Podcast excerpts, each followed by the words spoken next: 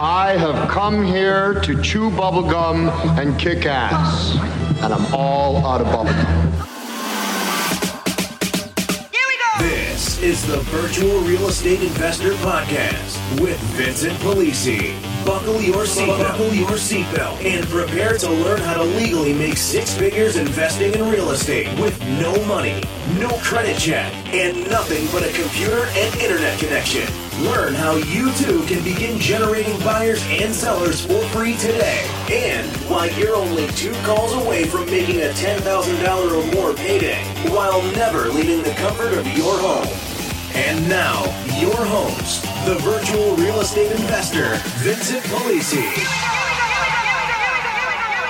Hey, what's up, everybody? This is Vincent coming to you live once again from beautiful, sunny Orlando, Florida. Wow, once again, is it hot and humid?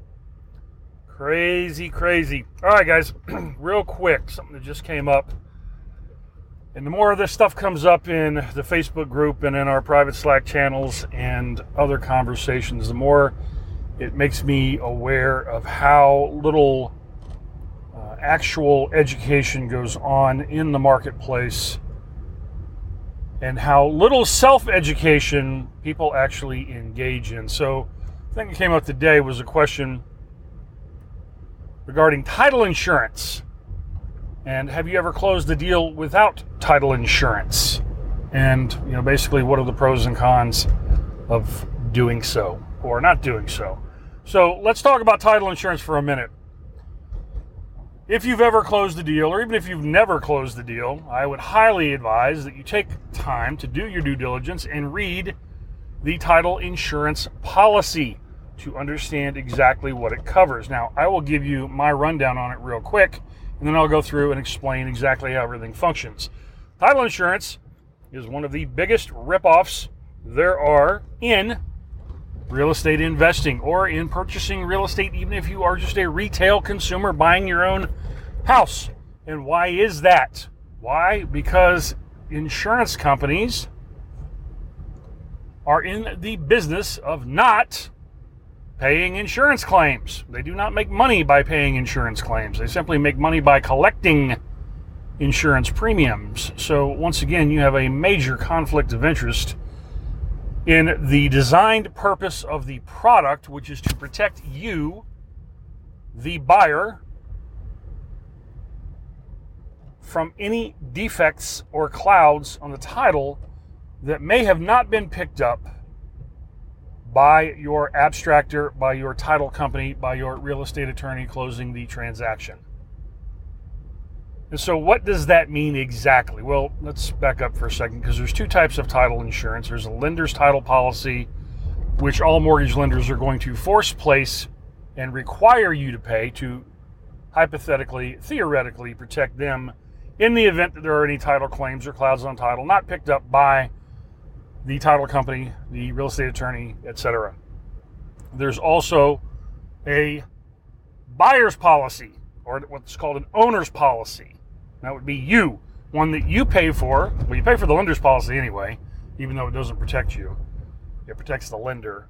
But on an owner's policy, that's designed to protect you. And so if you've ever been to an actual purchase closing, you're given the option. If you have, uh, whether you have mortgage financing or not, doesn't matter. But if you have mortgage financing in place, you'll be paying already for the lender's title policy. They will give you the option to buy your own owner's policy, why would there need to be two policies when they can simply just cover both parties like they do on homeowners insurance, right? But no, you got to buy a separate one if you want actual coverage and protection from the negligence of the title company or the real estate attorney, or in some freak incident where there were no prior claims, but somehow dating back 20 years or so, somebody actually has a claim of equity against the property itself. So they give you the option to buy your own policy. You need to read what the policy covers because, in the event that there are any claims or defects in the title itself, and let's keep in mind the redundancy here just so you guys understand. If you guys don't understand this, a title company, a real estate attorney closing a transaction also have to have two other types of policies in place for them to protect you that they have to pay for. It's all covered in whatever expenses you pay when you pay for their services, but it's called an E&O, which stands for errors and omissions, and a D&O, which stands for directors and officers insurance policy. Two different t- policy types. The D&O policy type is designed to protect you from fraud by one of the directors or officers of the corporation, namely the attorney or the title company, in the event that they did something to defraud you in the transaction.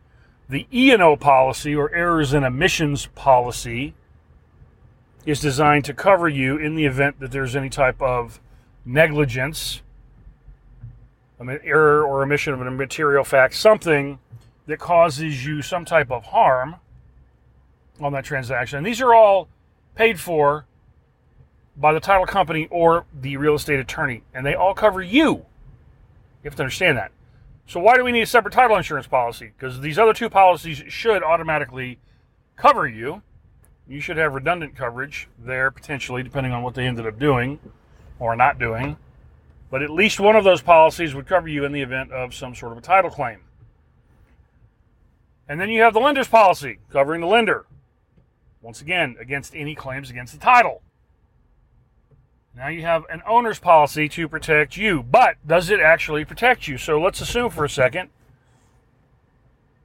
there's a claim made against the title, or someone sues for quiet title, or someone comes in and they try to place a mechanic's lien from a prior incident before your acquisition. Your title insurance policies hypothetically theoretically would protect you from these things. But if you've ever been through the claims process and you've ever read the actual title policy itself to understand what the coverages are, they are not covering you from any type of catastrophic loss.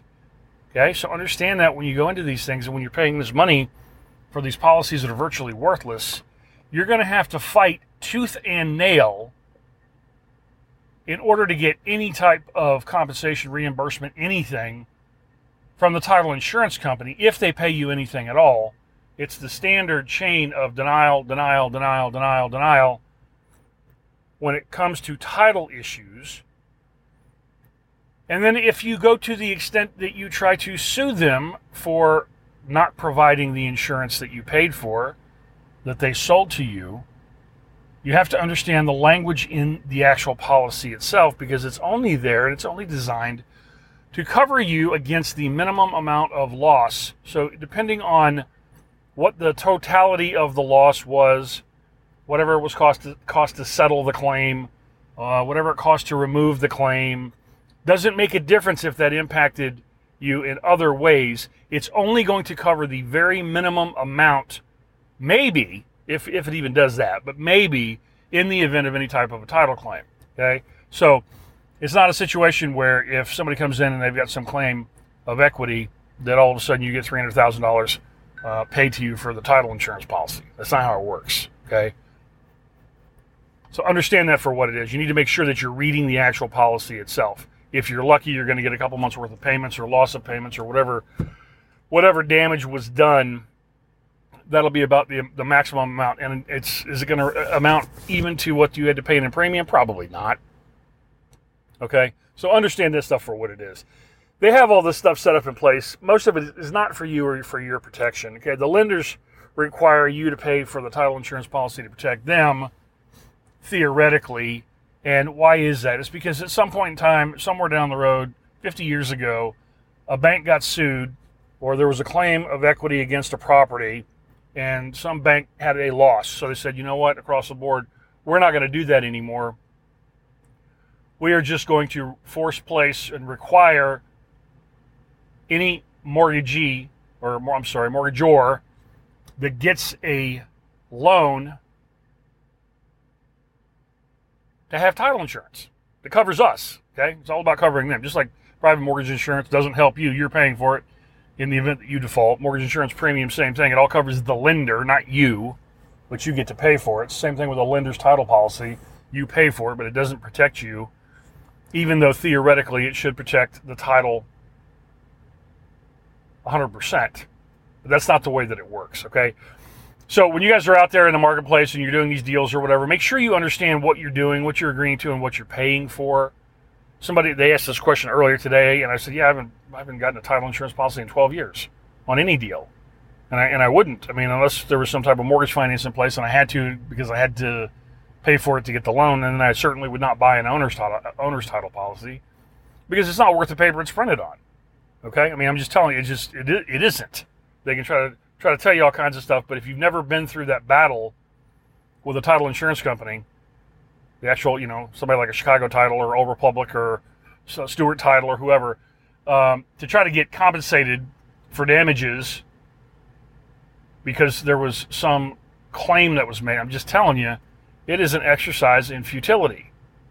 Absolute exercise in futility. So, what are the takeaways? The takeaways are one, if you're in real estate investing, do your due diligence, know what you're doing, read the title policy so you can understand what it covers, who it covers, what the limits of liability and coverage actually are before you pay for these things okay, before you buy them. Before, and this is what people do, and this is why I get so frustrated and aggravated when I see these things out there. People, they think, oh, I've got title insurance. Well, therefore I'm covered and everything's, you know, hunky dory. And um, they mistakenly place things like title insurance up on some sort of little pedestal like it's some master coverage that's going to protect them from anything and everything, and they're going to have some payday, and if anything happens, some invisible shield that they have, and it's not the way it works. Okay, so don't buy into the BS that is sold by the industry about things like title insurance. Okay, it's an absolute scam, absolute ripoff. And if you're concerned about defects in the title, my advice would be to, you know, mosey right on down to the courthouse unless they've got it online and pull the abstract yourself. It's not that hard. You just go down there, get the book and page, and start going through the documents. And you can see any and all claims. You know, they, the title or the abstractors typically are only going back for a certain period of time, depending on what the requirements of a lender would be or the title insurance policy would be. So you can do the exact same thing yourself if you're concerned about that, and that way at least you would know hopefully you're reading your title policies or your uh, title commitments when they come over so you can understand what's on there, what was on there, what the chain of title actually has been, so you know what you're dealing with. But you got to take these things a step further. You can't just sit back and rely on these attorneys and title companies and everything else as if there's some sort of protection for you because you, you have some uh, misguided uh, theory that they're there to protect you and they're not, okay? So understand that, guys, for what it is. But title insurance, I wouldn't buy it personally. It's I just you know I don't see any value in it. But the value would be what? I don't know. I don't know what it is. I don't see any value, and I've seen too many scenarios over the years where claims were made afterwards, and you know the, the buyer mistakenly thought that they had everything covered because they had a title policy, and that was anything but the truth. So Make sure you know what you're doing. Do your due diligence. Go read the title policy so you can vet whether or not what I'm telling you is accurate. Okay? See what the actual limits of liability are. You're going to laugh. If you actually read it, you actually read the title policy, and you see what the limits of coverage are, you're going to laugh. But it's a fantastic revenue stream for guess who? Guess who? Two entities the title insurance company by title insurance, I'm talking about the insurance provider, Chicago Title, Old Republic, Stewart Title, and the commission based title company or commission based real estate attorney who earns a percentage off of every title policy they sell. So now you know why they like to sell them to you. But there you go, guys. Title policies in a nutshell. I don't know how many. How long was that? Two minutes? Uh, Ten minutes? What we got? Thirteen minutes.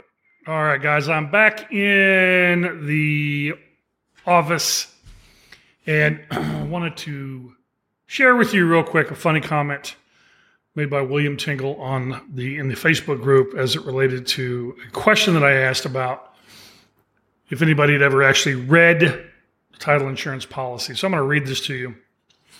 This is quite hilarious, but it hits the, the point right on the mark.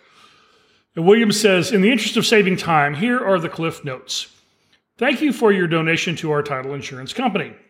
In the unlikely event that you have an actual valid claim, you can be assured we will try everything under the sun to not pay your claim, including it up to going back until the beginning of time to see if you have ever been involved in any court proceeding where you were sued and anyone else might have some type of claim against any settlement we were to award you.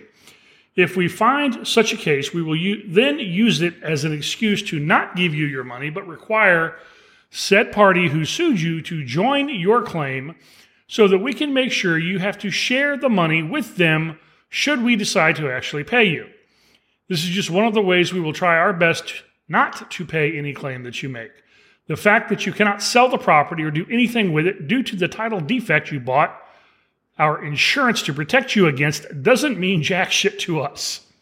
We are in the, we are, uh, you might say, in some ways, no, in every way, much like the Hotel California. Your money can check in, but it will never check back out. Thought that was kind of funny. It actually hits it right on the mark. And that's actually the way these title insurance companies operate in the event that you need to file a claim. So just be aware of that. Thank you for listening to the Virtual Real Estate Investor Podcast with Vincent Polisi. If you found any value in this podcast, please use our Give to Get method and take a moment to give us a five star rating in iTunes and your favorite podcast service so we can keep giving you excellent episodes of real content you can use to profit today.